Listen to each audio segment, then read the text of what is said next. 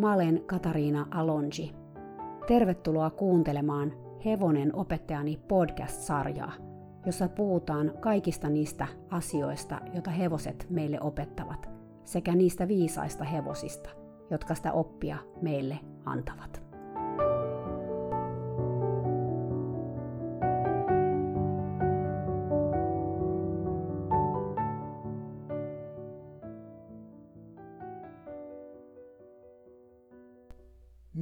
Moikka moi! Tämän vuoden viimeinen podcast käsillä, eikä hajuakaan siitä, milloin on taas aikaa tehdä seuraava jakso. Mutta mä en ota siitä paineita, vaan mä olen kiitollinen, että mä olen tässä ja nyt tämän jakson kanssa. Tällä kertaa taas haastattelu, kuulette nimittäin uudelleen Ninasta ja Habilista. Nina Apiainen, entinen Könönen, hän on tässä jaksojen välissä kerennyt mennä siis naimisiin – on hevosalan ammattilainen huittisista. Hän on muun muassa ratsastusvalmentaja ja eläinten kouluttaja. Tässä jaksossa puhutaan Ninan kanssa jälleen hänen hevosestaan Habilista. Ehkä sä muistat tämän orin, jolla oli vaikea tausta ja joka muutama vuosi sitten saapui Suomeen Portugalista. Viime jaksossa me puhuttiin paljon Habilin kivusta ja kipukäyttäytymisestä, ja tänään me jatketaan vähän samansuuntaisella aiheella – sillä puhutaan muun muassa stressistä ja sen ilmenemisestä. Suurin uutinen tässä on se, että habilista on tässä välissä ehtinyt tulla ruuna. Mutta hei, mä hyppään nyt asioiden edelle. Mennään jaksoon, se on äänitetty jo lokakuussa, mutta ei se mitään. Lopussa mä kerron vielä ihan ajankohtaisiakin kuulumisia tähän kertomukseen. Tässä nyt Niinan ja mun keskustelu. Mä pyydän anteeksi, että mun ääni on jotenkin tosi sumea. Mä en tiedä miksi.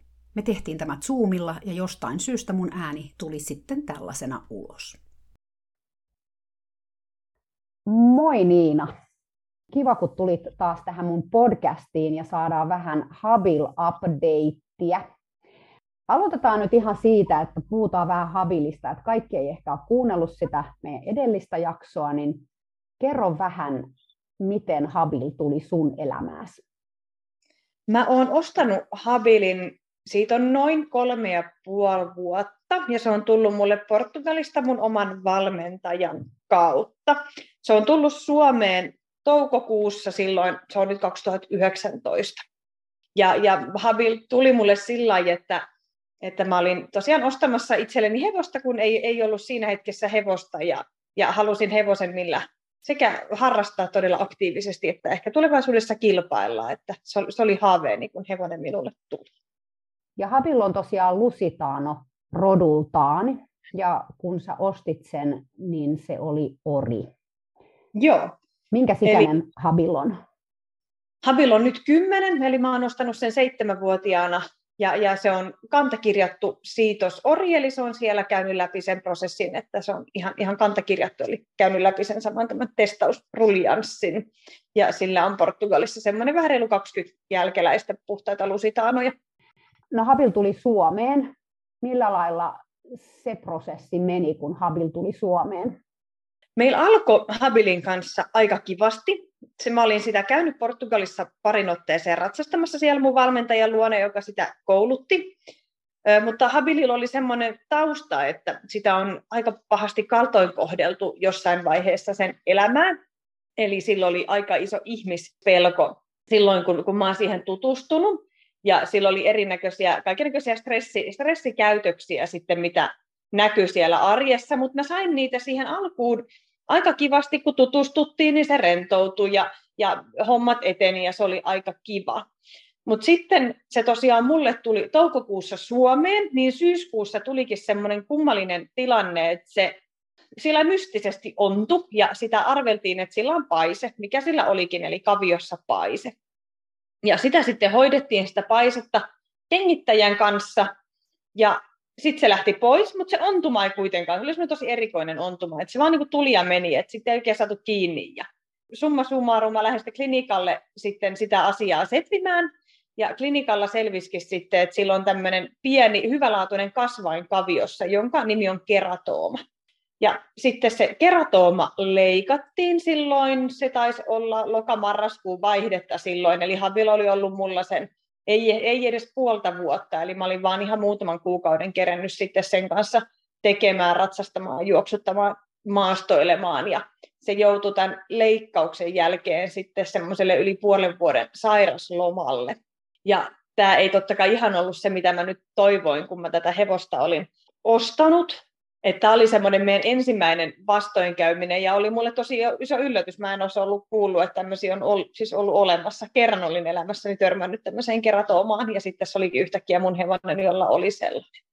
Sä oot puhunut siitä, että se, että Habi joutui olemaan niin pitkään karsina levossa ja joutui käymään läpi tällaisen prosessin, niin se jotenkin sysäsi alulle vähän toisenlaisiakin prosesseja. No kyllä, tai siis nyt, nyt on tosi vaikea sanoa vielä tässä vaiheessa, tai mä en varmaan koskaan pysty sanomaankaan, että mikä on niin sanotusti muna ja mikä on kana, mutta jotenkin silloin ennen sitä keratomaleikkausta Havilla oli tiettyjä pulmia, liinassa laukkaaminen oli välillä yllättävän vaikeaa, sieltä saattoi tulla semmoisia isoja kiihdytysaskeleita, vaikka laukkaan ihan sen paras askellaji, ja ratsastettavuus vaihteli aika paljon, se oli kohtalaisen rento ja sitä pystyi kuitenkin tekemään, tekemään paljon asioita sen kanssa, mutta varsinkin sitten sen leikkauksen jälkeen niin tuntuu, että ne, se niin oikein allekirjoitti sit ne meidän ongelmat, kun siitä pitisi alkaa kuntouttaa sitä. Tai mä oon itse järkeillyt sen niin, että tavallaan se on ollut silloin, kun mä ostin sen, niin se on ollut sen verran hyvässä kunnossa kuitenkin kaiken kaikkiaan, että se on tavallaan pärjännyt niiden ongelmiensa kanssa, mutta sitten kun semmoinen pitkä sairasloma tämä nyt on vähän graavisana, mutta en keksi mitään muutakaan, romahdutti tavallaan sen kunnon, koska se joutui seisomaan niin pitkään, niin sieltä alkoi sitten paljastua kaiken maailman ongelmia, mitä muuta sillä hevosen, mitkä ei ole mulle tullut ihan kauhean isona yllätyksenä sen taustan takia.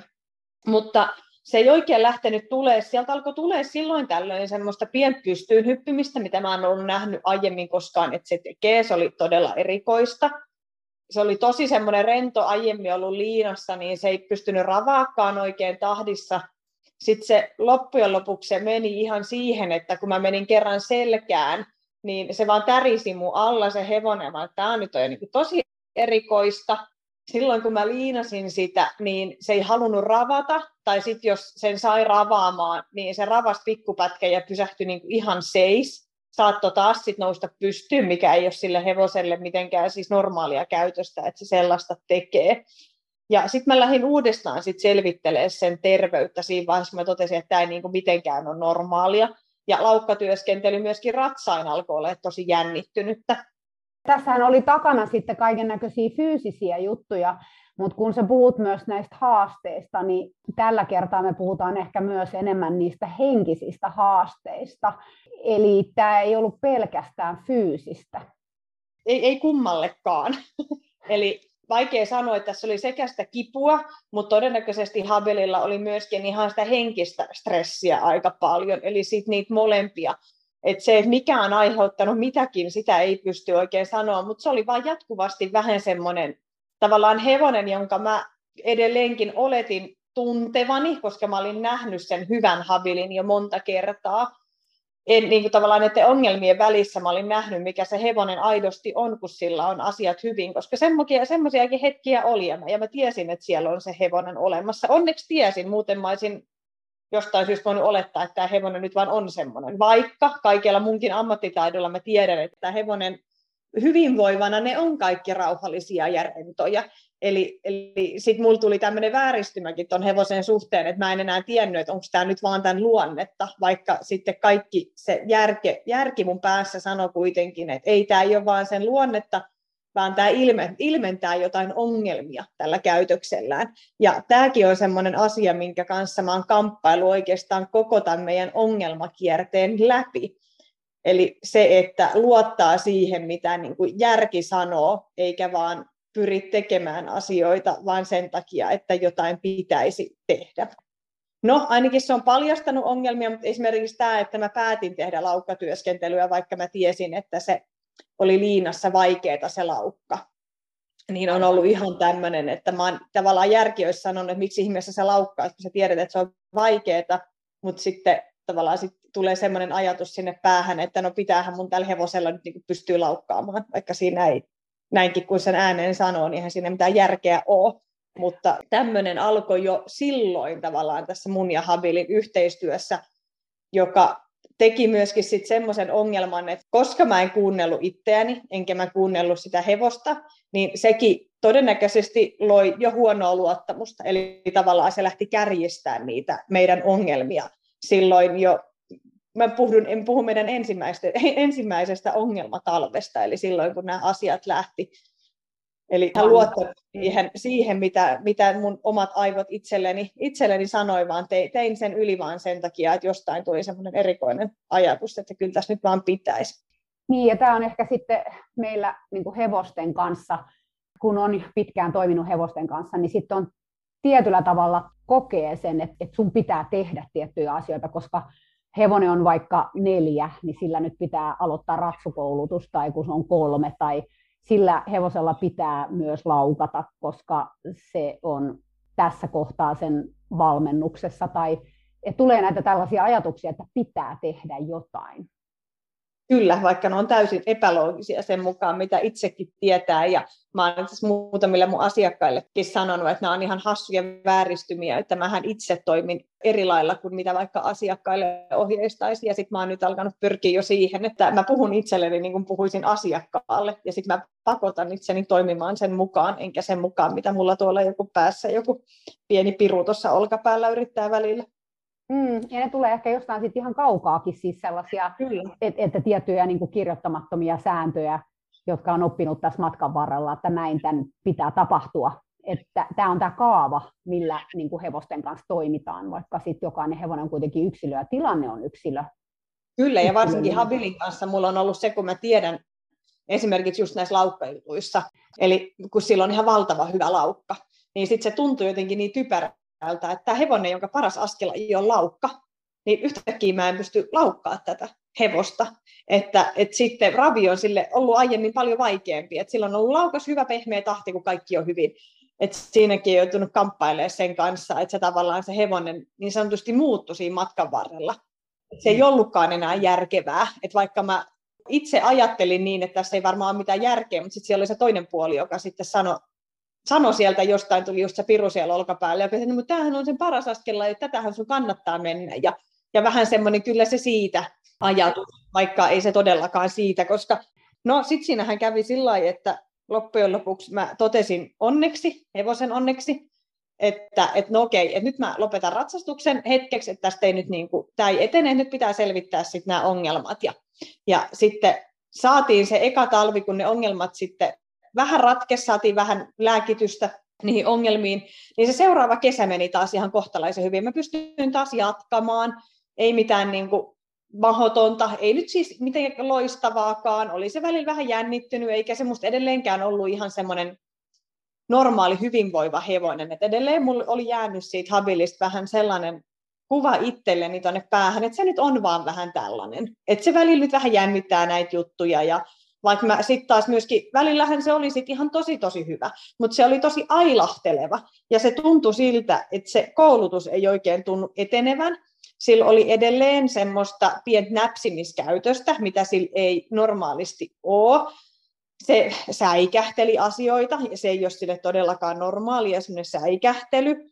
Se oli muutenkin vähän semmoinen stressaantunut, jännittynyt välillä, mutta siinäkin mulla oli itsellä haasteita pysyä kärryillä siitä, että mikä oli mahdollisesti sen hevosen luonnetta ja mikä oli sitä stressikäytöstä, koska Habil on semmoinen vähän balleriina-tyyppinen hevonen, se on tosi kevyt, sen on helppo olla ilmava, ja sitten se välillä teki vaikka liinassa vähän loikkia ja siis kaikkea tällaista, niin sitten mä en oikein aina tiennyt, että no, et onko tämä nyt niinku sitä hevosta vai sitä stressikäytöstä, ja tämän kanssa mä oon tosi paljon kamppailut Habilin kanssa – koska vaikka mulla on ollut se pitkään, tai pitkään ja pitkään, kolme ja puoli vuotta nytten, niin mun oli tosi vaikea tietää, että vai oliko mulla nyt joku koulutusongelma käsillä, oliko se ö, jo mahdollisesti jotain jäänteitä niistä kivuista, että mikä, mikä, mikä niin kuin asian äärellä me oltiin, koska sen mä, sen mä tiesin, että ihan semmoista ihan täysin normaali rennon hevosen käytöstä se ei ollut, mutta se, että mitä se nyt sitten mahdollisesti sit on.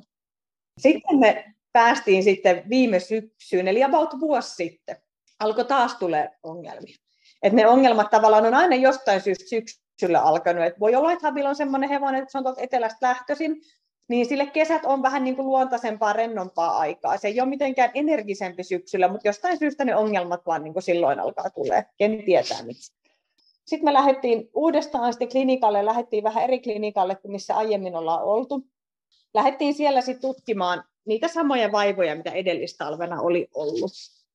Eli se oireili niin, että se ei edelleenkin se liina, li, liinassa laukkaaminen oli haastavaa. Se pukitteli, joko se meni vähän sillä niin kuin liian kovaa, tai sitten se ei pystynyt se laukka pysyä yllä. Et se ei niin kuin normaalia laukkaa, laukkaa pystynyt. Ravityöskentely oli ihan ok, mutta sekin oli vähän ailahtelevaa. Mutta varsinkin siellä laukkatyöskentelyssä se näkyy se pulma. Ja mä tiesin itse, että aika todennäköisesti tämmöinen oireilu voi liittyä vatsavaivoihin. Mutta Habil oli sellainen, että se ei mitenkään muuten oireilusta vatsaa. Se ei rapsinut kylkiään, se ei ole koskaan vastustellut satulointia, se on aina syönyt tosi rauhallisesti hyvin, sillä on tosi hyvä lanta, siis kaikki tämmöiset, mitä normaalisti tai mitä mä tiesin, että voisi liittyä vatsavaivoihin, niin Habilille ei ollut mitään muuta kuin toi, että laukkatyöskentely oli vähän vaikeaa. Niin sen takia mun oma ajatus oli se, että vaikka en ole missään nimessä eläinlääkäri, niin mun ajatus oli se, että tämän käytöksen perusteella siellä on joku fyysinen vaiva, joku muu siellä kehossa, joka haittaa sitä. Mä mietin, että siellä on joku lantioseudun juttuja lähdettiin sitten sinne eläinlääkärille, ja se eläinlääkäri fiksuna sanoi, että, että hän kyllä mielellään tämän tähystäisi tämän vatsan, että vaikka siellä ei ole mitään muuta oireilua kuin tuo laukkajuttu, niin hän on nähnyt niin laajaa skaalaa siitä vatsavaivoista, oire, niin kuin siitä oireilusta, mitä ne vatsavaivat saattaa aiheuttaa, että hän haluaisi tähystää sen. Mä en loistava, kun sanoit, että kukaan muu ei aiemmin ole sanonut, että aiemmin tavallaan ne on uskonut sit niin kuin muuta, ja sitten ne ei ole jaksanut intää vastaan. en tiedä kumpi siitä on ollut kyse, mutta hän oli jotenkin ihanan ystävällisen vakuuttava mulle, ja mä olin, että jes, loistavaa, että näin teemme, että hyvä, hyvä, kuuntelemme eläinlääkäriä, ja tuota, ajatin sen sitten klinikalle muutaman viikon päästä, kun me varattiin sitten se aika siihen vatsatähystykseen, sitä ei voinut siis tehdä samaan aikaan, koska se vaatii sen paaston. Eli pitää paastota se nyt 12-14 tuntia, nyt voi olla, että sanoin väärin, mutta aika pitkä aika, että ei, voi, joutu, ei voitu silloin tehdä sitä siinä klinikalla, vaan piti varata uusi aika. Ja ei sitten mikään yllätys ehkä sitten enää ollut, mutta sieltä löytyi sitten pieniä pieniä vatsahaavoja, ne ei ollut mitään isoja, mutta selkeästi tämä hevonen, kun se on aika herkkä ja silloin kaikennäköistä taustaa, niin se reagoi aika herkästi. Sehän ei toki kerro sitä, miten pieniä ne on, että miten kivuliaita ne on. Mutta se selitti nyt sitten yhtäkkiä tosi paljon sit sitä tilannetta. Se, että onko ne vatsahavat ollut siellä pitkään, oliko ne just tullut silloin syksyllä, onko sillä ollut niitä miten pitkään omassa elämässä, niin sitähän mä en voi tietää. Mutta tiedettiin ainakin, että niitä oli silloin ja niitä lähdettiin hoitaa. Me käytiin klinikalla, mun mielestä me käytiin kolmessa tähystyksessä ja kolmannella kerralla ne oli kaikki pois.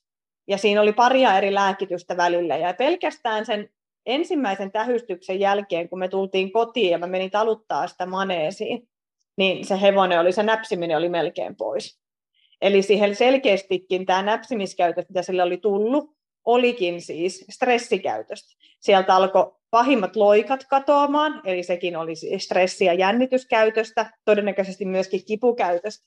Se oli jo siis aivan valtava ihanaa, siis se, että näin, näin kävi. Ja nythän tällöin viime talvena Mä oon ollut itse raskaana, nyt mulla on se viisikuinen vauva, Eli mä en pystynyt ihan kauheasti Habilin kanssa tekemään, että lähinnä mä käytin sen klinikalla, mä pikkusen ratsastin ja vähän juoksutin, mutta ne selkeästi ne vatsahaavojen hoitamiset oli, oli semmoinen iso, iso, iso juttu, että saatiin sitä paremmalle mallille. Ja sitten mulla tuli sellainen, tai tein sellaisen päätöksen, että nyt kun mä oon raskaana ja Habil on kantakirjoittu siitosori, niin se saa kesäksi mennä oriasemalle.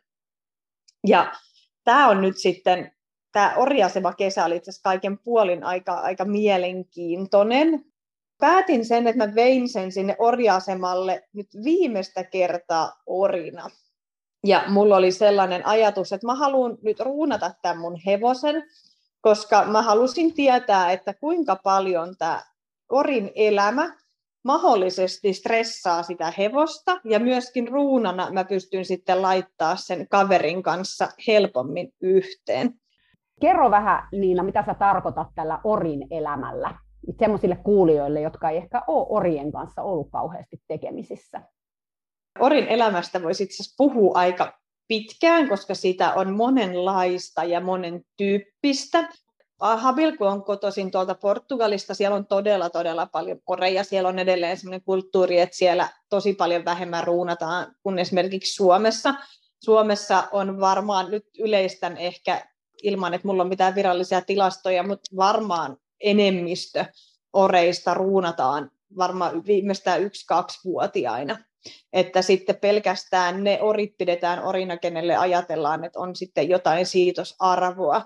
Portugalissa sen sijaan pidetään oreina myöskin vaikka semmoisia oreja, jotka on ihan vain harrastushevosia, mutta Habil oli tosiaan ihan, ihan siitoskäytössä oleva ori, ja niillä on usein aika tämmöistä eristäytynyttä elämää, ja hevonen lajityypillisesti tarvii seuraa, eli pelkästään se, että ei ole seuraa, aiheuttaa stressiä.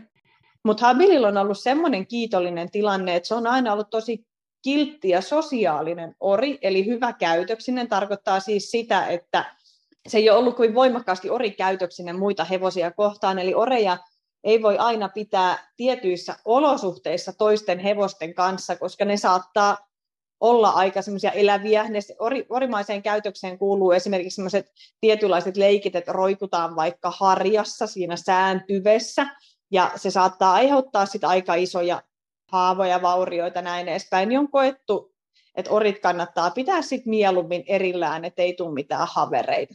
No, Habil on elänyt Portugalissakin niin, että sillä on aina ollut karsinassa kosketusetäisyydellä ruuna.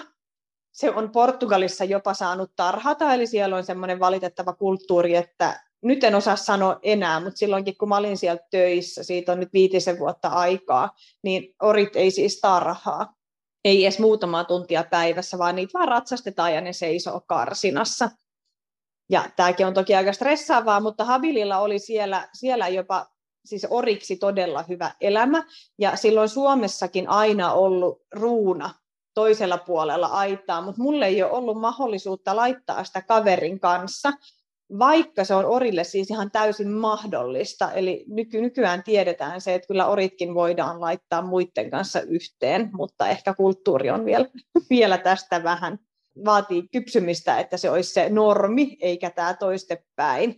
Mutta tämä on se pulma orien kanssa, että ne, niitä ei voi laittaa niin helposti yhteen toisten hevosten kanssa kuin ruunat ja tammat. Ja siinä on toki myöskin se, että niitä ei voi tammojen kanssa laittaa, jos ei halua varsoja. Eli sitten pitäisi olla, olla ruunakaveri. Nyt kun mä sanoin sen, että, että Orin pystyy toki laittaa samaan tarhaan toisen kanssa, mutta mulla olisi ollut vaihtoehto, toki vaikka itselleni ostaa toinen hevonen, mutta mulla ei rahaa, rahaa siihen, ja tarhata Habil tämän oman hevosen kanssa, mutta mä en halunnut tehdä sitä niin, että se jätetään oriksi ja tarhataan sen toisen hevosen kanssa, koska mulla on ihana paikka, missä mä teen töitä täällä Huittisissa tämän balanssin hyvinvointila, että mä saan Habilin ihan kunnolla tuommoiseen sekalaumaan. Ei vielä, mutta toivottavasti ensi kesänä. Ja tämä vaikutti tosi tosi paljon siihen mun ruunauspäätökseen, eli se, että mä halusin selvittää, että kuinka paljon se orina oleminen stressaa, vaikkakin Habil oli tosi kiltti ja sille ei ulkoon päin suurin osa sanoi, että eihän siinä ole mitään stressikäytöstä, että sehän on niin kiltti ori. Se ei hirnu tammojen perään, se ei ihan semmoinen, ei niin kuin mitään, se voi seistä tamman vieressä, siis se on tosi lunki ollut aina kaikessa tällaisessa, mutta jostain mulla oli semmoinen pieni piilevä tunne, että mitä jos tässä onkin. Mä tiesin totta kai, että sitä en mä voi palauttaa sitä oriksi. Että sehän on niin kuin lopullinen päätös. Että sitten jos se ei olisikaan auttanut mitään, niin mä olisin sillä että no nyt mulla on ruuna. Niin tavallaan siis jotkut vois kuvitella, että turhaan. No tämä päätös ei varmaan, että kyllä se joudut varmaan sitä miettimään, että ei se nyt varmaan ihan päivässä tullut, mutta, mutta sitten kun se kehkeytyi sun mielessä, niin, niin se oli niin kuin selvää, että, Mä puhuin tosi paljon mun valmentajan Marin kanssa, se, kun hänellä on ollut Portugalissa paljon oreja itsellään, mitä hän on ruunannut, niin se mulle tosi monta kertaa sanoi, että et, et kyllä sä sitten, kun sä sen päätöksen teet, niin se helpottaa. Ja sitten kun sä lähdet sieltä klinikalta, niin sä tiedät, että se oli ainut oikea päätös. Ja kyllähän se niin olikin. Et kun hän sen päätöksen oli tehnyt, siellä käytti sen siellä klinikalla, tuli kotiin ja tavallaan tiesi, että nyt se on tehty, niin ei siinä ollut sit mitään niin ongelmaa. Ja se, mikä helpotti mun päätöstä, oli toki myöskin se, että se astui niin paljon tammoja nyt kesällä, eli silloin nyt Suomessa tulee paljon jälkeläisiä, sillä on jo pari jälkeläistä Suomessa, mutta nyt tulee toivottavasti semmoinen kymmenen lisää, eli mä tavallaan koin, että tämä oli semmoinen viimeinen huraa hänen ori, orielämälleen tämä kesä, että se sai astua koko kesän tuolla oriasemalla ja saada jälkeläisiä, koska kyseessä on siis todella ihana hevonen. Eli multa muutama ihminen kysyy, että miten sä siis pystyt, että näin kaunis ja upea orja, näin upea käytöksinen vielä, että niin helppo.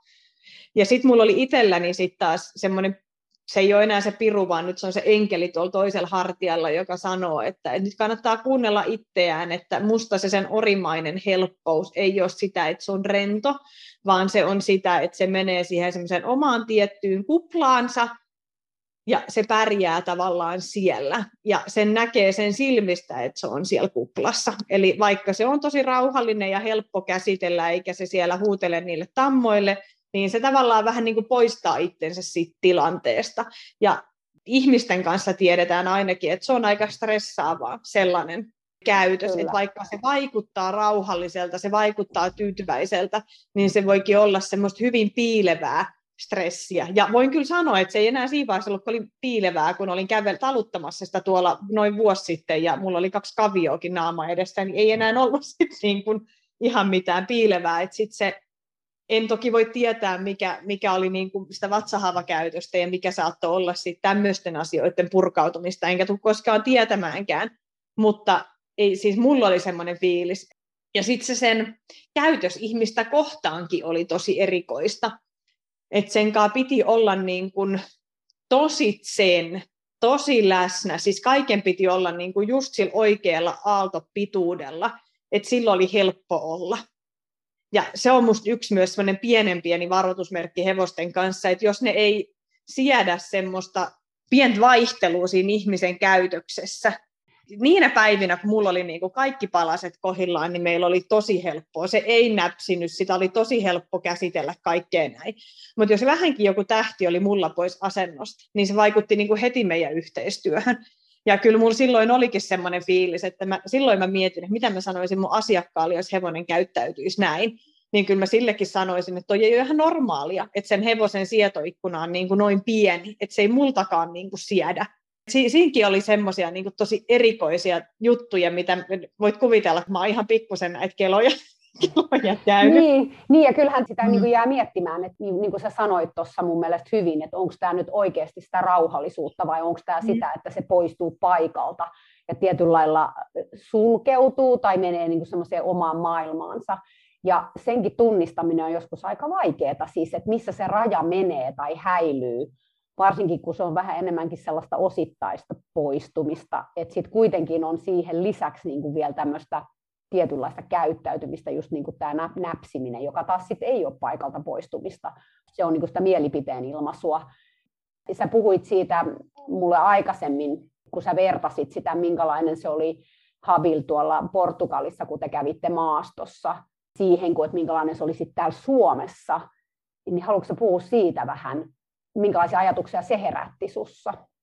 Joo, tämä on ollut tämmöinen ylipäätänsä tota, tosi, tää, siis se mun ja Habilin maasta. Mä voisin vähän siitä kertoa itse asiassa muutenkin, koska se on aika iso osa tätä meidän tarinaa, koska mä silloin ekassa podcastissa kerroin, että Habilin ratsastettavuus ei todellakaan ollut sellainen, että jes kannattaa tämä hevonen ostaa. Et koska se oli vaikea ratsastaa silloin. Ja se oli kiltti, mutta se oli vaikea. Eli tavallaan pelkästään sen perusteella, no olisin ostanut sen kuitenkin, myönnän ihan suoraan, mutta se kun me käytiin siellä maastossa, Habililla on sellainen tausta, että se on pilattu kentällä, mutta ei niinkään maastossa. Eli maastossa se on ollut siinä mielessä kyllä tosi kiva. Tuolla Portugalissa on semmoinen kulttuuri, että siellä aika usein tallit on niin kuin kiinni niissä kylissä. Suomessahan tallit on aika usein maaseudulla ja sitten maastoillaan metsässä ja sorateilla, tällä pääsääntöisesti. Että aika harva suomalainen varmaan maastoilee kylässä, siis jossain asfalttiteillä ja keskellä omakotitaloaluetta. Mutta Portugalissa se pääsääntöisesti on niin, että siellä sitten mennään siellä ihan kylän keskellä. Ja me lähdettiin maastoille sitten Habilin kanssa, ja se oli siis siellä aivan upea. Se sieti siis paikka ja mitä. Se oli niin, siis kyllä se oli vähän kiireinen käynti, käynti ja näin, mutta siellä maastossa mulla tuli se viimeinen päätös, että tämä hevonen on kyllä niin kuin aikamoinen niin kuin tyyppi. Me, siellä muun muassa noin vahtikoirat, siellä on vahtikoirakulttuuri, niin hyppii sinne niin kuin aitojen yli. Ja Havil vaan katsoi niitä näin jatkomatkaa, ei niin kuin mitään. Eli se, siellä tuli mulle sellainen kokemus, että tämä hevonen on kyllä niin kuin tuo deep down inside, niin tämä on ihan tosi upea upea kaveri. Se, että onko se sattumoisin ollut pientä sulkeutumistakin, sitä mä en, en osaa sanoa, mutta sillä maastolla on ollut iso merkitys siihen, että mä omasta mielestäni siellä tavallaan ekaa kertaa tutustuin siihen, ainakin osittain siihen hevoseen, minkä mä halusin itselleni tavallaan, että et mä tiesin, että kun mä tarpeeksi tämän töitä teen ja tutustun, niin mä saan kaikessa tämmöisen hevosen, joka on oikealla tavalla pommin varma. Että semmoinen ihana itsevarma kaveri. Siis se oli vain yksi maasto, sekin voi olla näin vaikuttava. Ja siinä kävi muun muassa sillä mä en muista sanoin, kun mä tästä siinä ekassa podcastissa, mutta mä nyt toistan tämän sitten, että me tultiin kotiin päin sieltä maastosta ja sattumoisin, jollain kävi aivan sievoinen aivopieru ja oli, silloin oli tosiaan huhtikuuta, ja siinä oli semmoinen laidon alue noille sen tallin tammoille siinä tien varressa, mistä käveltiin takaisin kotiin. Ja just kun me Habilinkaan tultiin sitä laitumen viertä, niin ne päästi ne tammat sinne laitumille ekaa kertaa. Ja ne laukkaili sitä ympäri ämpäristä laidunta ne tammat. Sitten mä olin ihan sillä että jaha, katoin, mun valmentaja oli mukana, siinä se talutti sen omasta hevosta sen maastoaikana, Maria. Me katsottiin vähän toisiamme ja mä totesin, että no, et syteen tai saveen. Se jatko kävelyy se hevonen siinä niiden tammojen vieressä, jotka laukkaili siellä laitumella ihan sillä dippaadaa. Kyllä se totta kai näki, että ne tuli siihen.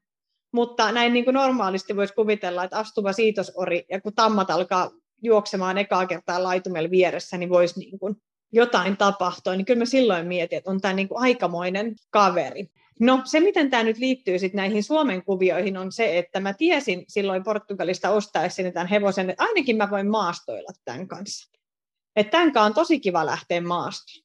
No sitten viime alkusyksystä alkoikin tapahtua sillä että se ei enää halunnut poistua maastoon, siis taluttaen. Mä talutte, taluttelin sitä silloin.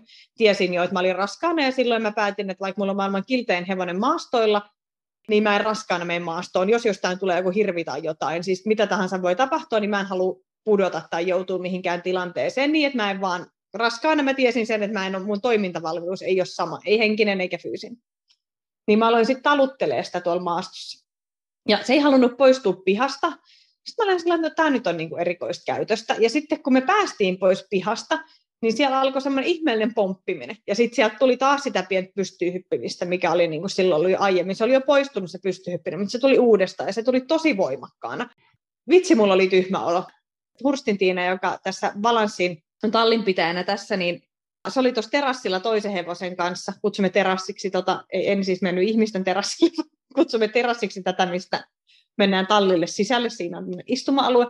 Ja sitten mä vollot, vollotin ja itkin, että ei tämä jumalauta voi olla näin, että mä oon maastoillut täällä hevosella siellä sen tammalauman vieressä, joka, ja siellä on, nyt vartti, siis siellä on ollut vaikka mitä siellä, ja mä oon Suomessakin pystynyt, niin yhtäkkiä mä en pääse pihasta pois ilman, että tämä hevonen alkaa tuossa 200 metrin päässä siis loikkimaan.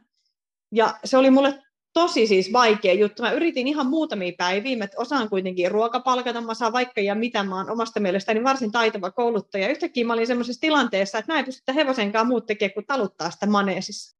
Se oli niin kuin tosi iso, iso palanen itselle todeta se, että, että ensinnäkin ei ole itsepäinen. Se oli jo mulle tosi semmoinen, että mä, kyllä mä purin hammasta, kun mä totesin, että, että en mä voi mennä tuonne tämän kanssa, että siinä ei ole mitään järkeä. Ensinnäkin se on vaarallista itselleni, mä olin raskaana, ei se, se hevonen selkeästi, niin kuin, ei se sillekään niin kuin ihan kauhean mukavaa ollut, kun se noin käyttäytyi. Ja se, se oli itselle semmoinen henkinen palanen tajuta, että mun on vaan pakko jäädä tonne, missä me pystytään niin kuin jotenkin edes toimimaan.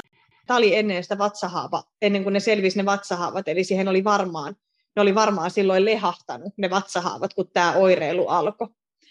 Et sen sijaan, että mä olisin silloin heti kuunnellut sitä hevosta ja mä olisin vaan mennyt maneesiin tekemään, missä silloin oli helpointa olla, niin mä jouduin kamppailemaan Habilin kanssa, minkä tahansa muun hevosen kanssa, mä olisin varmaan toiminut toisin, mutta Habilin kanssa mulla oli tämmöinen niin kuin, ihan kauhea vääristymä siihen, että nyt mun on niin kuin jotenkin vaan pakko, että koska mulla on niin luotettava maasto, maastoiluhevonen, että hemmetti että mä en pysty edes taluttaa tätä niin kuin tuolla. Toi on ehkä just se, että kun meillä on joku ennakkokäsitys tai kun jotkut asiat on onnistunut aikaisemmin, niin jotenkin siitä on ihan hirveän vaikea päästä irti, että nyt ne ei onnistu, ja se on merkki jostakin, että ne ei onnistu. Että, että tokikin siis hevosella voi olla huonoja päiviä ja hyviä päiviä, meillä ihmisillä on huonoja päiviä ja hyviä päiviä, mutta sitten kun se on pääsääntöisesti ollut ensin ok, ja sitten se ei enää yhtään olekaan ok, niin kyllä sitä käy aika, pitki, niin kuin aika syvissä vesissä kävit kuitenkin niin kuin tämän asian kävin, kävin hyvinkin syvissä vesissä, ja se oli tosi erikoista, koska meillä oli kuitenkin siinä kesänä, ennen kuin mulle selvisi nämä vatsahaavat, niin pääsääntöisesti mennyt tosi kivasti. Mä olin ihan tosi tyytyväinen meidän kehityksestä, ja mä en, mä en ole ihan varma, mistä ne vatsahaavat lehahti. Mulla on siihen yksi teoria, mutta sekin on sen verran pitkä tarina, että se, sitä ei tarvitse tähän, tähän, tähän kertoa, koska mun mielestä tärkeämpää on, on, on nämä asiat, että miten mä sitten toimin. No, sitten mä totesin, että no mä en voi tämän hevosen kanssa, kun kulkee tallista maneesiin, että siinä on niin kuin meidän vaihtoehdot tähän hetkeen ja sitä mä tein ja, ja se, siinä meidän talvi sitten meni ja totta kai tilanne helpotti, kun, kun mä vaan totesin, että eipä tässä nyt sitten, että kyllä mua edelleenkin mulla oli semmoinen piilevä, ahdistava tunne tuolla jossain itselläni sisällä, että vaikka ne vatsahaavalääkkeet alkoi toimia, se alkoi helpottua, että tässä edelleenkin on niin kuin jotain. Ja, ja mä koko viime talven mietin sitä ruunauspäätöstä, että mitä mä teen. Mä tiedän, joku, joka tietää näistä ruunaus- ja, ja astutusasioista jonkin verran, saattaa myöskin tietää kysyä itseltään, että miksi mä en esimerkiksi, että onko siitä pakastettu sitten siementä habilista, niin habilissa on siis tämmöinen, hän on aina astunut luomuna, eli se, että se on viety tamman luokse astumaan se tamma. Eli se ei osaa hypätä sille pukille, mistä kerätään sitä siementä. Eli tämä päätöshän olisi ollut tosi helppo, jos mä olisin voinut kerätä sitä siementä ja pakastuttaa sitä jossain. Eli silloin mulla olisi ollut mahdollista sitä siementä myydä ja tavallaan Habilin, se olisi voinut edelleen, se olisi voinut olla käytössä tammoilla, mutta Habilissa oli vielä tämmöinen piirre, että se ei astu sille pukille, jolloin sen ties, että sit kun sen ruunaa, niin se on siinä. Se ei, se ei pysty saamaan enää jälkeläisiä. Eli tässäkin oli mulla semmoinen mietinnän paikka, että sit se on niin oikeasti lopullista sitten talvella kuitenkin, kun ne ongelmat koko ajan, tai tavallaan mä olin ollut siinä kierteessä jo Habilinkaan niin pitkään, että mua alkoi niin kuin ihan siis todella itsekkäät asiat jo siinä ärsyttää. Että mä oon ostanut itselleni hevosen, jolla mä haluaisin kuitenkin harrastaa. Mä haluaisin, että sillä olisi asiat hyvin. Ja mä haluaisin, että sitä olisi helppo kouluttaa, sen kanssa mukava tehdä, eikä sitä, että me koko ajan niin kuin päästään tavallaan vähän ylöspäin eteenpäin ja sitten taas niin kuin ihan semmoinen järjetön notkahdus, että koko ajan niin kuin jotain, mä, nyt tämän on niin kuin pakko loputtava, että nyt mä haluan, se vi, tavallaan, ei se mikään viimeinen kortti ole, mutta se ruunaus oli, että niin kuin varmaan kuulette tästä tarinasta, niin se ei ollut mitenkään helppo päätös, niin kuin just sen takia, että se on ollut niin hieno, kiva ori, ja siitä on paljon kivoja jälkeläisiä, mä oon kuullut tosi kivoja tarinoista niistä jälkeläisistä, et siinä oli aikamoinen prosessi käydä sitä läpi. Ja nythän Habil on tosiaan kaiken lisäksi myöskin kymmenvuotias. Se on nykyisin onneksi tosi turvallista myöskin ruunata vanhempia oreja, mutta joskus on saattanut olla sellainen käsitys, että siinä voi olla tiettyjä terveysriskejäkin siinä ruunauksessa, sit kun ruunataan tota vanhempia oreja. Siellä on näitä vatsaonteloihin liittyviä, voitte joltain eläinlääkäriltä kysyä tarkemmin, mutta et siihen semmoinenkin asia toki mietitytti, että voiko se pitää paikkaansa, että se voi aiheuttaa sitten jotain ongelmia. No tästä ruunauksesta on nyt noin puolitoista kuukautta. Niin minkälaisia muutoksia oot huomannut Habilin persoonassa tämän ruunauksen jälkeen tai Habilissa ylipäätään sen käyttäytymisessä?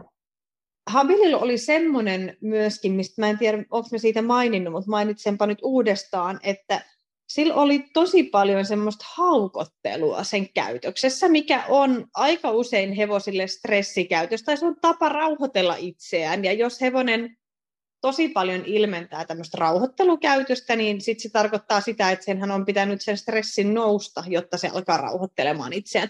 Stressihän on ihan normaali osa elämää, että ei siinä mitään, ja kaikki hevoset rauhoittelee itseään tavalla tai toisella, mutta se oli tosi siis sitä tuli tosi usein. Eli se, se haukotteli satuloinen yhteydessä, se haukotteli, kun sen laittoi takaisin tarhaan. Siis se oli tosi semmoista toistuvaa, se on varmaan se sana. Eli sellaista, että sitä ei normaalisti ole hevosilla niin paljon.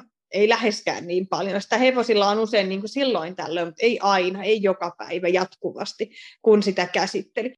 pelkästään kun me tultiin sieltä Vinikalta kotiin, niin se oli kadonnut se haukottelukäytös ihan kokonaan. Se ei ole haukotellut kertaakaan sen jälkeen, kun se on mulle tullut sieltä, kun mä oon sitä käsitellyt, satuloinut mitä tahansa. Et se selkeästi vei pois semmoisen stressikäyrän jo siitä hevosesta. Aivan. Koen kanssa, että, just, että toi haukottelu, se voi tulla just sellaisten tilanteiden jälkeen, jotka on ollut sen mielestä stressaavia tai jotka on nostanut sitä stressiä ja sitten se laskee niin kuin, tietyllä tavalla melkein purkautuu niin kuin sen haukottelun kautta. Niin mielenkiintoista, että se on poistunut täysin. Se poistui siis ihan täysin. Näpsimistä oli ihan pari päivää, ihan vähän, mutta sitä ei ole nyt enää ollenkaan. Siihen toki liittyy varmasti muitakin syitä kaikin puolin, mutta se haukottelu poistuminen oli kyllä ihan mieletön, koska tähän on liittynyt myöskin tämmöinen kierre, että sitten kun mä oon nähnyt, että habilia vähän ahdistaa, tai enemmän ahdistaa, niin sehän on myöskin stressannut mua. Et mä luulen, että tässä on myös tapahtunut tämmöinen yhteinen rentoutuminen siinä, että mitä enemmän näen, että se habililla helpottaa, niin mulla helpottaa. Et, ja vaikka mä oon tiedostaen koko viime talven ja edellistalven itse yrittänyt aina olla mahdollisimman rento ja tavallaan olla liikaa miettimättä sitä sen habilin stressiä, niin se ei vaan ole, minäkin olen vain ihminen.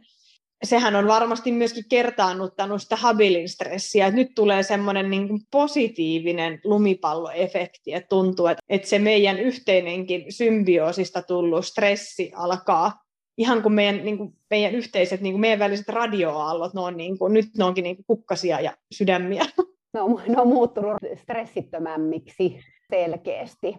Miten sitten nyt Habil on nyt ruuna ja se on nyt sitten saanut ensimmäistä kertaa olla toisen hevosen kanssa, eikö?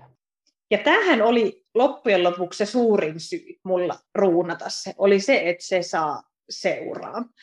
Koska No, mun mielestä hevonen on, vaikka mä onkin aktiivinen kouluratsastuksen lajiharrastaja, niin musta kaikista tärkeintä on se, että hevonen on hevonen, koska se on kuitenkin se on pohja sille kaikelle ratsastettavuudelle ja käsiteltävyydelle ja kaikelle sille, sille sen hevosen hyvinvoinnille on se, että sillä on hyvä olla. Ja se pysyy terveempänä pidempään. Siinä on niin monia hyvinvointivaikutuksia. Ja mulla on semmoinen aivan todella ihana tilanne. Mulla on hevonen semmoisella tallilla, että täällä sattui olemaan, tai itse asiassa ei sattunut olemaan, vaan tänne tuli yksi ruuna, uusi ruuna nyt syksyllä, joka laitettiin Habilin kaveriksi sitten, että, että meillä oli jo valmis suunnitelma tähän niin kuin tallinpitäjän kanssa, eli tallinpitäjän kanssa yhteistyötä on tehty tämän asian suhteen, että me saatiin Habilille kaveri. Tämä uusi ruuna on tullut myöskin tänne opetushevoseksi käyttöön, että ei se pelkästään Habilin kaveriksi, mutta tässä oli tämmöinen ihana, ihana tilanne, että sille saatiin myös kaveri, Suomen hevosruuna, iso ja ihanan maadoittunut kaveri, ihan loistava kaveri Habilille. Niin siitä on semmoinen, vitsi vie, onkohan siitä viikko aikaa nyt tästä päivästä suurin piirtein, kun istun tässä sohvalla, kun ne laitettiin, tämän hevosen nimi on Rambo, Rambo ei kyllä kuvasta hänen luonnettaan yhtään, ihan Rambo vastakohta, mutta hänen nimensä on Rambo. Mä satuin vielä itse tota, ole tässä tallilla, kun ne laitettiin yhteen. Mulla on toi vauva, niin tota, me ei voitu alun perin niin sopia sillä, että Niina on täällä silloin, kun laitetaan ne yhteen, vaan jouduttiin, ne oli laittamassa niitä yhteen ja mä satuin just tallille. Sitten Tiina kysyi multa sit jälkeenpäin, että no jännittikö? Ja mä sanoin, että olisi jännittänyt ihan todella, todella paljon, jos mä olisin etukäteen tiennyt siitä. Mä en sen takia, mä en sano nyt missään nimessä, että tehkää kaikki näin, mutta koska mä olin tullut tallille niin, että mä olisin tullut juoksuttaa habilia tai mä olin tullut jotain muut tekemään, mitä lie, ja sitten mä kuulinkin, että hei, ne on just laittamassa niitä yhteen, niin mä en kerennyt jännittämään sitä tilannetta yhtään niin paljon, vaan mä olinkin ihan sillä että jes, että mä kerkeenkin näkee tämän tilanteen. Ja sitten jostain tuolta syvältä, mulla oli kuitenkin tietty luotto siihen habiliin, ja niin oli Tiinallakin. Tiina sanoi mulle jälkeenpäin, että hän kyllä tiesi, että se menee noin. Että hän on kyllä sen verran tuota hevosta seurannut, että vaikka se ei ole ollut seitsemän vuoteen muiden hevosten kanssa, sen jälkeen, kun se on nuorena otettu ratsutukseen tai sisäänratsastettavaksi, niin hänellä oli sellainen fiilis, että kyllä se pärjää. Ja meillä onkin videoita niistä siitä ekasta kerrasta, kun ne on laitettu yhteen. Ja se oli kyllä niin nopea se niiden alkututustuminen, semmoinen niin kuin energisempi liikkuminen, mitä hevoset yleensä tekee. Että mä olin kyllä ihan siis niin puulla päähän lyöty. Mä katsoin ihan, että en mä niin kuin tiennyt, että tämä menee näin helposti. Ja tämä oli musta aika poikkeuksellisen helppo. En tiedä miksi. Syy voi olla se, että Rambo ja Habil oli ollut jo reilu viikon vierekkäin, vierekkäisissä tarhoissa niin, että siinä on sellainen kohta, missä ei ole sähköä siinä tarhassa, eli ne on päässyt tutustumaan. Ja sitten tässä on vielä sellainen juttu, että tämä tarha, mihin tämä Habil ja Rambo laitettiin yhdessä, niin siinä on yksi niistä aidoista on sellainen, että se lauma on sen aidan toisella puolella. Eli samaan aikaan, kun Habil laitettiin Rambon kanssa samaan tarhaan, niin Habil pääsi ekaa kertaa nenäkkäin sen lauman kanssa. Tässä balanssiin laumassa on, nyt saatan valehdella, on, onko siinä nyt 13 hevosta, siellä on sekä tammoja että ruunia.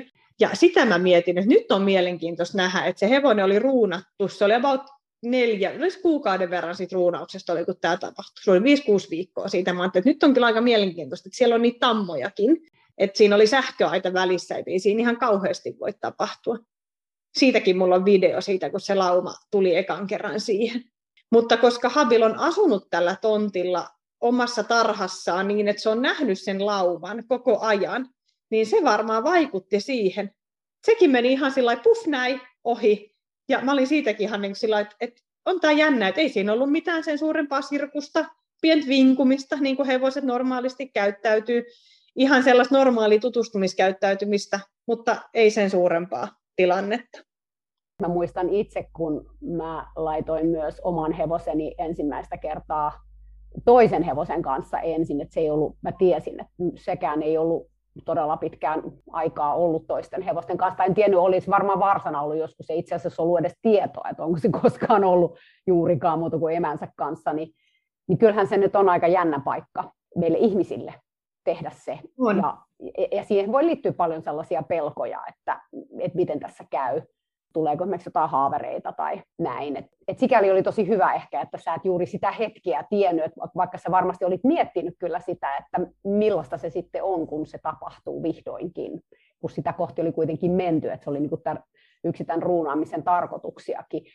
Mutta siitä huolimatta sitä voi pelätä, sitä tilannetta. Joo, kyllä mä varmistin, että Habilin tapaturmavakuutus on voimassa. että, että jos siitä olisi tullut, ja sitten ne voi tulla vahingossa. Sen ei tarvi olla niin, että ne hevoset alkaisikin käyttäytyä aggressiivisesti toisiin kohtaan. Se voi vaan olla, että ei kerkeä väistää alta pois. Kun hevoset on yhdessä, niin voi tapahtua ja, ja tiedostan sen. Ja, mutta sitten taas mun näkökulmasta se on se riski, minkä ottaa sen takia, että pystyy tarjoamaan sille hevoselle sen hyvän hevosmaisen elämän. Toki nyt pitää myös mainita, tämä on nyt niin sanotusti meidän tarina ja tämä on Habilin tarina, nämä on asioita, jotka toimii Habilille. Habil on hyvin ketterä ja nopea, eli mä luulen myöskin, että Habil on päässyt äärimmäisen pienillä muutamilla naarmuilla vaan sen takia, että se, kun se kääntyy pennin päällä, niin eihän se jää jalkoihin. Se on, niin kuin, se on hänen supervoimansa noissa tilanteissa, että vaikka Rambo esimerkiksi heinätilanteissa Suomen hevosena, tai aika vitsikästä, että Rambohan on pikkusen ahneempi kuin Habil, niin kun Habil on yrittänyt mennä sen viereen syömään, niin se on saattanut takajaloilla potkasta ilmaan, niin ei Habiliin edes osu, kun se kerkee jo alta pois. Mutta se, että se on normaali hevosen käytöstä, ja sitten ne oppii koko ajan sitä, että kuinka toinen käyttäytyy toista kohtaan, että ne, nekin harjoittelee yhdessäoloa ja tutustumista. Hyvin, hyvin harvinaista on se, että sattuisi mitään niin kuin todella vakavaa, että enemmän se on pieniä nirhaumia hampaista siellä ja täällä. Mutta se oli iso hetki mulle. Se oli semmoinen, että mua on itseänikin tosi pitkään ärsyttänyt se, että mä tiedän, että, että mä en pysty tarjoamaan mun hevoselle niin hyvää elämää, kun mä itse haluaisin hevosena sitä elämää. Että se oli mulle semmoinen tosi vapauttava, kun mä näin, että se on siellä sen kaverin kanssa.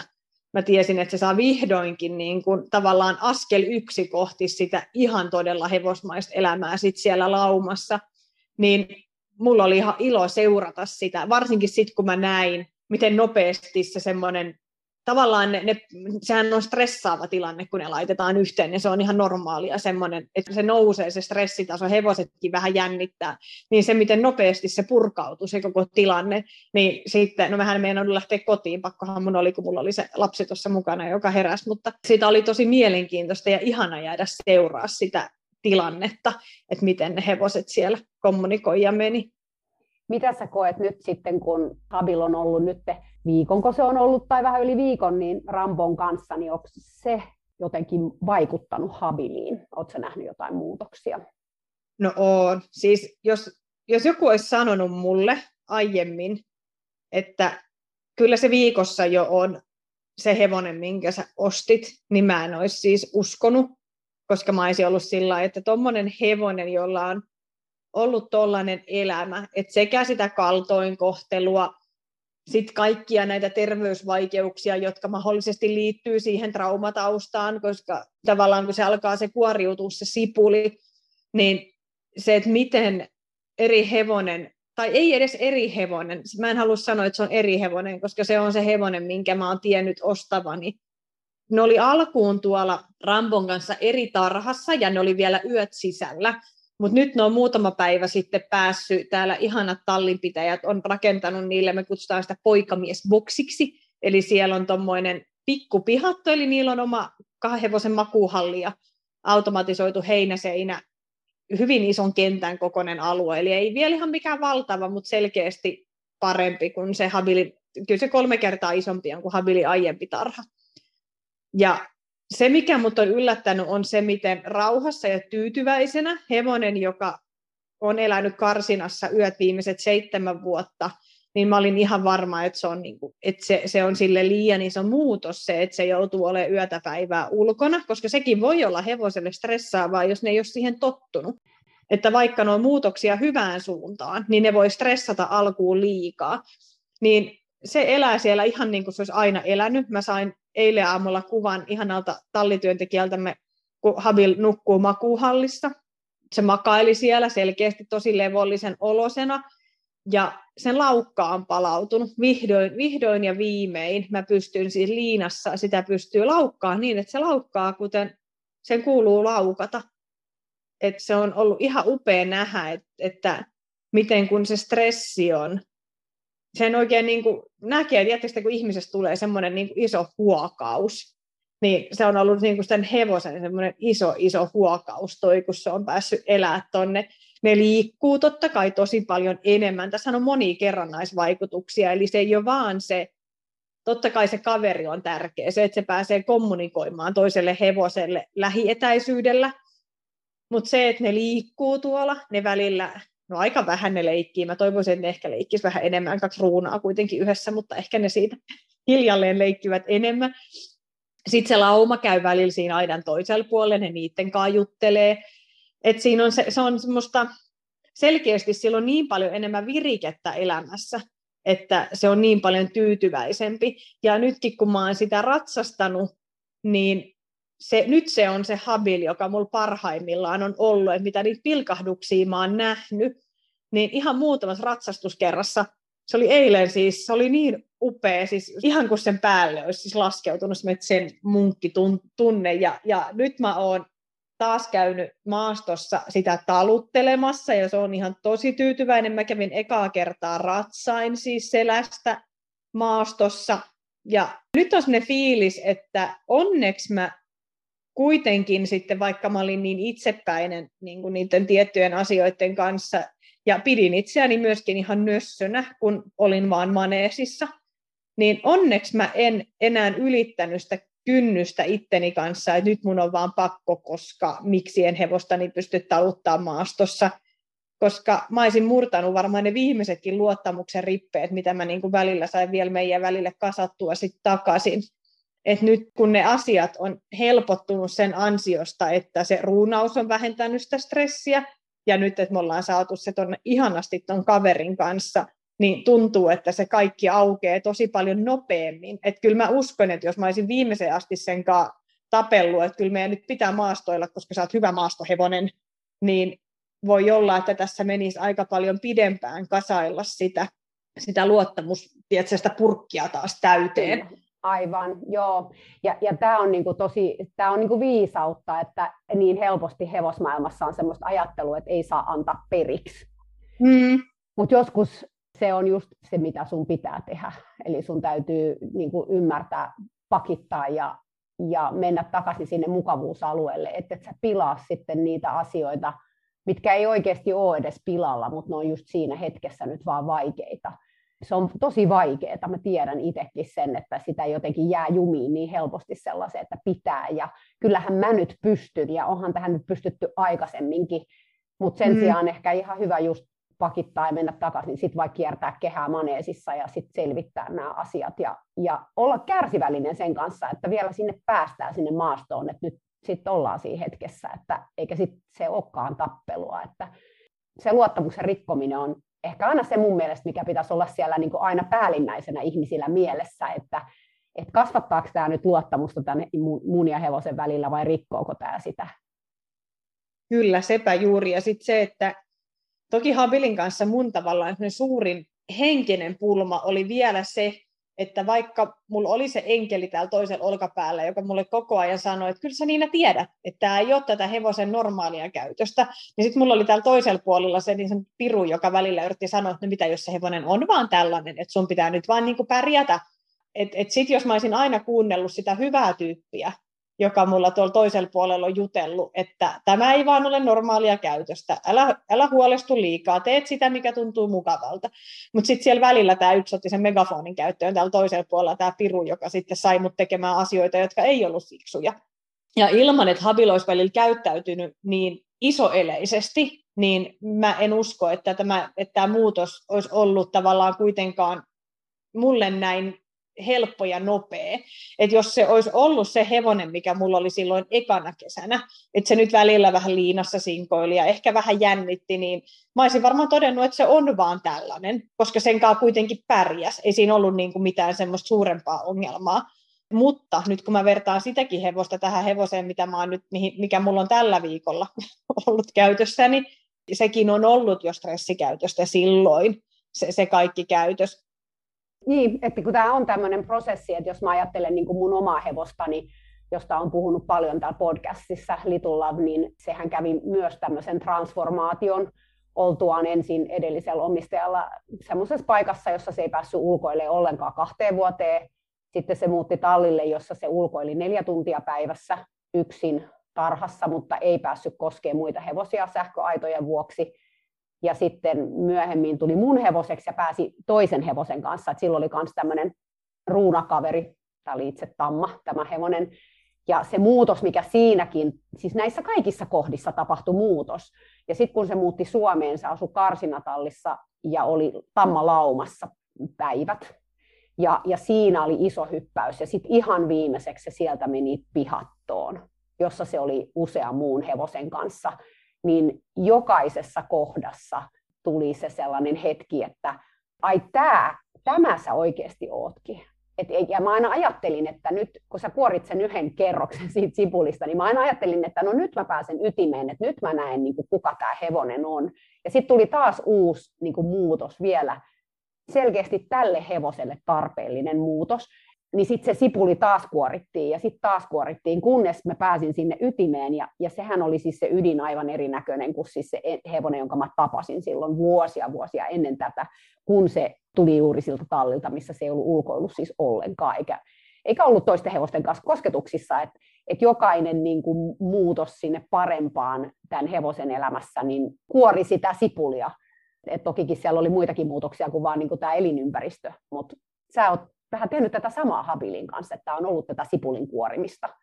Kyllä, ja se mikä tässä on tavallaan mun, mun kannalta, just tuli mieleen tässä itse asiassa, kun pähkin tätä, mulla on aiemmin, aiemmin ollut hevosia ennen Habilia, ja ne on pitkältä ajalta kaikki asunut siis pihatoissa, eli ne on itse ollut ruunia kaikki. Silloinhan mulla ei ole ollut tämmöistä pulmaa, että se ei elä niin kuin hevosmaista elämää. Ja on tämä mullekin ollut aikamoinen kyllä mä tiesinkin sen silloin. En ehkä myöntänyt, mutta silloin kun mä oon ostanut Habilin ja se on ollut ori, niin kyllä mä oon silloin jo alusta asti miettinyt, että miten mä saan tämän elää semmoista elämää, että tämän on niin kuin miellyttävä olla. Ja sitten mä ajattelin, että no, että tavallaan joo, että riittääkö, että se koskee toiseen hevoseen. Mä joo, että sehän on jo tosi hyvä. Että niin kuin orille tosi hyvä. Ja sitten tässä onkin huomannut, että tälle hevoselle se ei ole ollut se riittävä ollenkaan. Että jollekin muulle, jolle varmaan Habilille vaikuttaa myöskin toi tausta, että kun silloin sitä kaltoinkohtelua siellä ja niin kuin luottamuspulaa ihmiseen muutenkin, niin sitten sillä on tietynlainen niin kuin se sietoikkuna, mikä sillä on, on vähän erilainen kuin hevonen, joka olisi aina elänyt niin kuin hyvää elämää. Että sellainen orihan, sille voisi olla oikein hyvää elämääkin toi, ja sille ei ehkä se stressi olisi sitten semmoinen niin kuin, tiedätkö, räjähdyksen omainen niin kuin Habililla sit saattaa olla, että sit sillä niin kuin, varmaan lehahtaa kaikki ongelmat kerralla. Meidän piti päästä niin kuin, tuohon niin kuin just tuollain kerros kerrallaan katsoa, että tavallaan mikä on, on tarpeeksi. Ja, ja musta on tietyllä lailla aika surullista, että no jos mulla olisi todellakin se mun oma toinen hevonen, niin mä pystyisin pitää sen vaikka orina ja, ja tarhata niin yhdessä. Sehän olisi ollut mielenkiintoista nähdä, mitä se olisi tuonut, mutta se ei ollut mahdollista. Mä tiedän monia, monilla mun tuttavilla on orit ruunien kanssa yhdessä ja näin, mutta sekin olisi ollut toki mielenkiintoista nähdä, että miten paljon sekin olisi muuttanut, mutta se, sitä ei nyt enää pysty muuttamaan sitten siihen. Tämä on ollut itselle semmoinen tosi raskas, pitkä, mutta myöskin äärimmäisen opettavainen kokemus niin kuin itsestä, että mitä mä oon tässä just näiden kaikkien vaikeiden hetkien kanssa. Että tietynlainen itsepäisyys musta on positiivista, koska se vie sit hyvissä tilanteissa niin eteenpäin, että uskaltaa vähän kokeilla, mutta sitten tulee vastaan toi tyhmä itsepäisyys, tuommoinen tietynlainen tyhmä uhkarohkeus, johon mä oon nyt joutunut niin oikeasti niin itseni kanssa vastakkain. Mä oon peilistä muutaman kerran käynyt itseäni oikeasti puhumassa, mitä helkattia sä niin teet, että tässä ei ole mitään järkeä olla näin itsepäinen, että missä se kulkee se raja, koska sitähän tarvii myös sitä, että se driving force itselle, ettei jää aina mukavuusalueelle, mutta ei myöskään me taluttele hevosta maastoon, joka joka hyppii pystyyn. niin, mm. niin, ky, niin, nimenomaan, että missä vaiheessa on niin kuin järkevää oikeasti kuunnella nyt sitä hevosta ja, ja e, eikä vaan tehdä asioita siksi, koska pitää kiitos hei Niina tästä. Tämä oli superkiinnostavaa ja mä luulen, että me seurataan tätä Habilin tarinaa, koska Habil on tosiaan nyt ollut vasta vähän yli viikon siellä Rambon kanssa, että mm-hmm. pummattakaan sitten, kun se pääsee laumaan ja mikä hevonen sieltä vielä kuoriutuu. että mä uskon, että tässä saattaa olla vielä jotain sipulin kuoria kuorimatta. Et sitähän tämä elämä hevosten kanssa on, että kun lähtee näitä sipuleita kuorimaan, niin niitä saa kuoria jonkin aikaa. Mutta se onkin tässä ihan parasta mun mielestä koska se pitää sitä oppimisprosessia niin kuin liikkeellä, että kun ajattelee, että kaikki on nähty, niin, niin ei sitten kuitenkaan olekaan.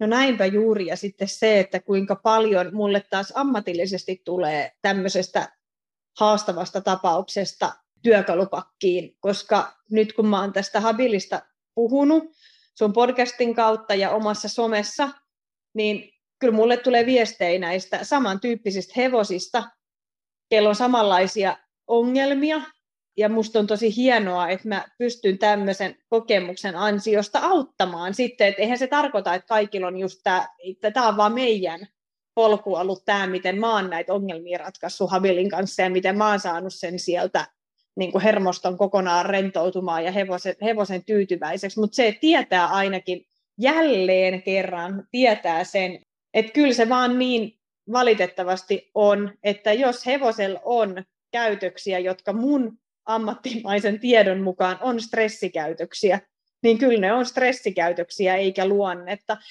Luonne on sitä, miten reagoi stressiin. Se jatkuva stressikäytös ei ole sitä luonnetta. Tämä on hyvä mm. viisaus ja tämä on ehkä mihin me voidaankin lopettaa, koska mä haluan, että ihmisille jää toi mieleen tästä päällimmäisenä. Kiitos. Kiitos sulle. Tällainen keskustelu Niinan kanssa mun mielestä tosi hyvä. Tässä oli mun mielestä tosi paljon viisautta ja myös sellaisia asioita, mitä jokainen voi tästä ottaa mukaansa. Hevosen stressikäyttäytyminen on välillä vaikea nähdä, koska niin helposti tosiaan sitä alkaa vaan ajattelemaan, että tämä hevonen nyt vaan on tällainen, niin kuin Niinakin sanoi. Kun mä kyselin viime viikolla, mitä Habilille nyt kuuluu, kun ruunaamisesta on jo kuukausia.